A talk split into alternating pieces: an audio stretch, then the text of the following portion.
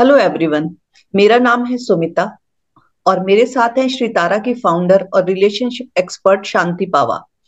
पिछले एपिसोड में हमने बात की कि बच्चों पर अपना कंट्रोल और अपना डिसिप्लिन कम से कम रखा जाए।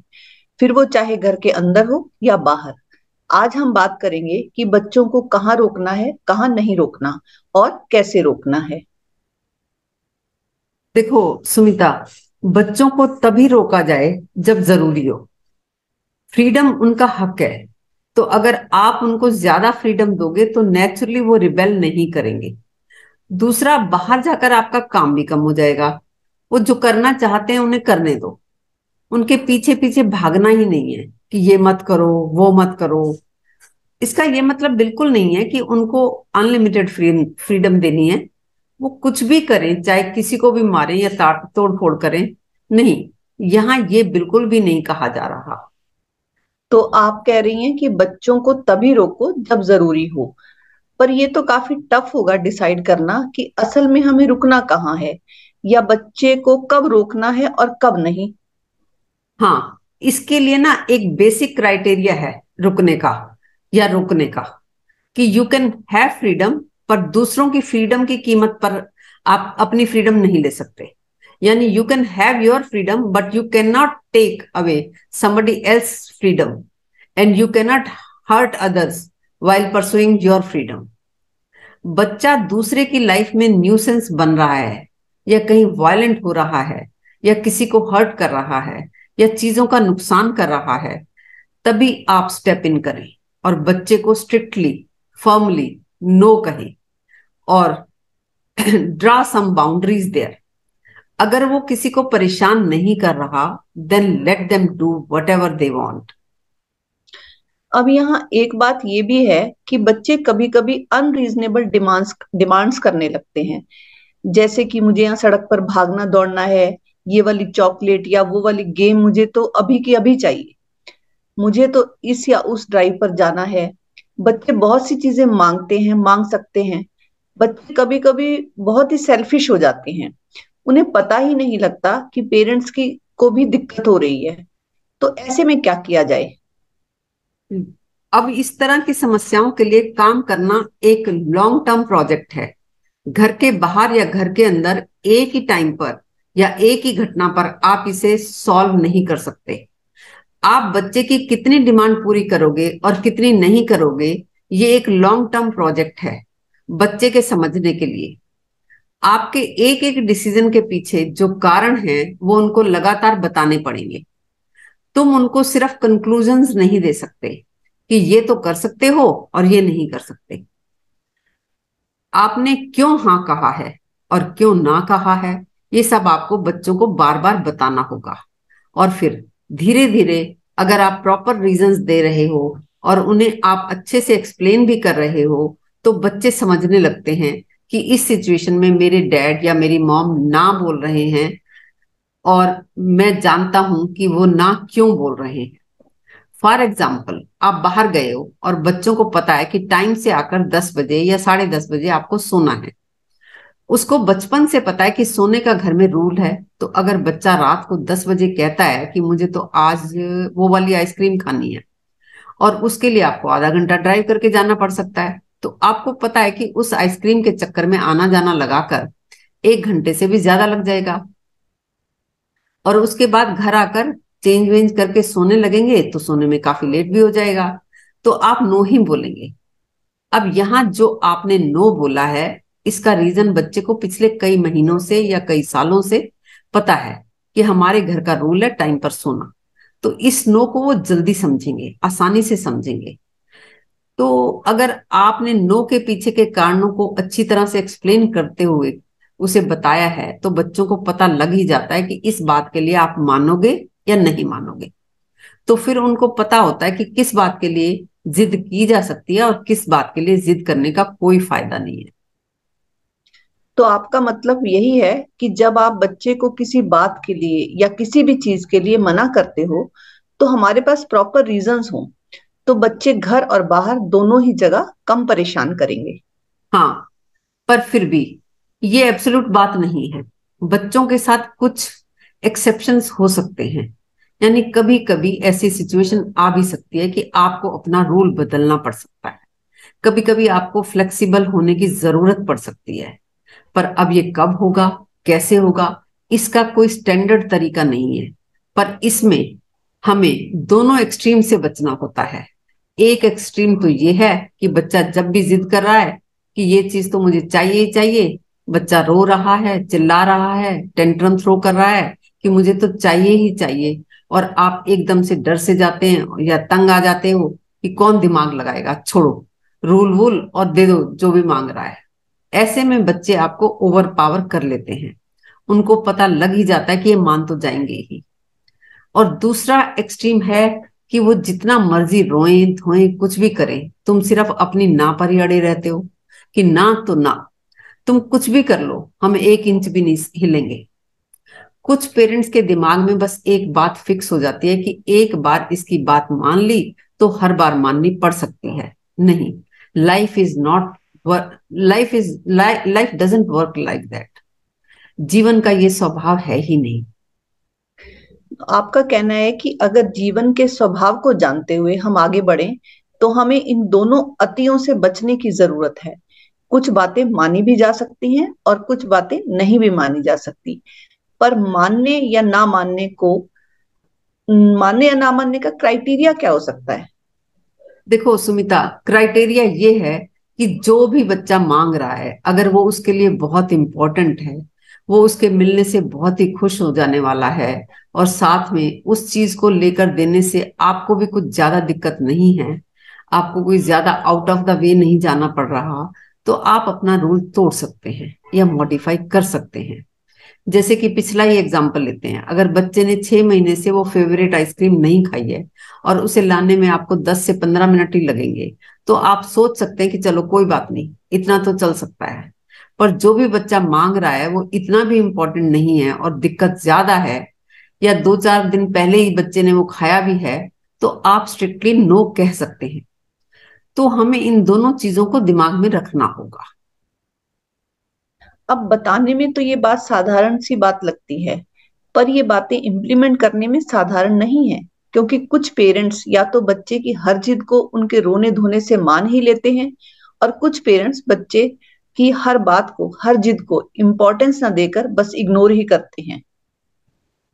हाँ उनको लगता है कि ये तो बच्चा है, ये तो समझता ही नहीं है, पर मैं तो जानता ही हूँ कि क्या सही है, क्या गलत है। तो डिसीज़न वही होगा जो मैं चाहूँगा। बच्चे के लिए वो कितना मैटर करता है, वो कंसीडर ही नहीं करते। देखिए, फैसला आप ही लें, लेकिन बच्चे के मन को ध्यान में रखते हुए ही लें। अब बात करते हैं कि बच्चे की जिद को उस वक्त डील कैसे करें, क्योंकि जो बातें मैंने बताई, वो लॉन्ग टर्म की हैं। उनका रिज़ल्ट आते आते तो थोड़ा टाइम लगेगा। पर अभी क्या कर सकते हैं? जब आप घर से बाहर हो और आपका बच्चा जिद कर रहा है, रो रहा है, धो रहा है, ज़मीन पर लेट रहा है टेंट्रम थ्रो कर रहा है, यहाँ तुम्हें वेट करनी होगी चुपचाप, जब तक बच्चा शांत नहीं हो जाता। अब ये करना घर पर तो इतना मुश्किल नहीं होता। अगर आप घर पर हो और अकेले हो तो आप अपना काम करते रह सकते हो। बच्चा रो रहा है तो रोने दो, पर बाहर ये करना थोड़ा मुश्किल हो जाता है, क्योंकि दुनिया देख रही है। वहाँ पर आप एम्बेरस हो रहे हैं। और क्योंकि आप एम्बेरस्ड हैं तो you want to rush the process हाँ आप दबी दबी जबान में कहते हो कि, अरे भाई, चुप हो जा, लोग देख रहे हैं। अब ये जो एम्बेरसमेंट है, ये आपको ज़्यादा ऑकवर्ड बना देता है। आप बच्चे पर ज़्यादा गुस्सा करने लगते हो। आप कहने लगते हो कि, अभी के अभी चुप हुआ चुप नहीं हुआ ना तो घर जाकर तुम्हारी खबर लेती हूँ। लेकिन देखने वाली बात यह है कि आपका ये जो गुस्सा है, इससे आपकी समस्या हल नहीं होती। इससे तो बच्चा और भी बिगड़ सा जाता है ज़ोर ज़ोर से रोने लगता है। तब आप अपने बाल नोच लेते हो कि करें तो क्या करें। अब इस वक्त आपको ही चुप रहना होगा और फ़र्क नहीं पड़ता लोग देख रहे हैं या वो लोग क्या सोच रहे हैं। लोग आपके बारे में कुछ भी बोल सकते हैं, बोलने ही दो। तुम्हें ये चिंता छोड़नी होगी कि दूसरे लोग क्या सोच रहे हैं, क्या बोल रहे हैं। किसी के भी बच्चे परफेक्ट नहीं है, किसी का भी घर परफेक्ट नहीं होता। आपका बच्चा जो भी कर रहा है, जो भी मतलब जो भी, वो सब नॉर्मल है, पार्ट ऑफ़ लाइफ है। अगर कोई आपसे कुछ भी कह रहा है तो आप उसे कुछ भी कह सकते हैं या इग्नोर भी कर सकते हैं। अगर कोई तुम्हारी पेरेंटिंग पर क्वेश्चन उठा भी रहा है तो देखो, उनके बच्चे भी कभी ना कभी ऐसा करते ही हैं, या कर सकते हैं। वो भी अपने बच्चे को हैंडल नहीं कर पाते। हैं तो ये समस्या तुम्हारी नहीं, उनकी है। सो इस सीन के कॉन्टेक्स्ट को नहीं समझ रहे वो लोग। और तुम्हारा काम ये नहीं है कि तुम किसी को अपने पेरेंटिंग की सफ़ाई पेश करते रहो। आपको क्या लगता है? क्या वो परफेक्ट पेरेंट्स हैं? नहीं। ऐसा आपको दूर से लग सकता है, पर आप छह महीने अगर उनके साथ रहकर देखेंगे तो आपको दिख जाएगा कि उनके घर में भी ऐसे ही होता है। तो ऐसी ऐसी बातों की तरफ़ ध्यान देने की बिल्कुल भी ज़रूरत नहीं है। तुम्हें तो बस याद रखना है, ये बच्चे के टेंट्रम्स हैं क्या? ये सिवाय बच्चे के इमोशंस के कुछ भी और नहीं है। बच्चों को कुछ चाहिए और वो उनको मिल नहीं रहा, और वो अपने उस ना मिलने के इमोशंस को हैंडल नहीं कर पा रहे। और बच्चे के ये इमोशंस किसी के अगेंस्ट नहीं है। बच्चे के पास अपने इमोशंस को हैंडल करने का स्किल ही नहीं है।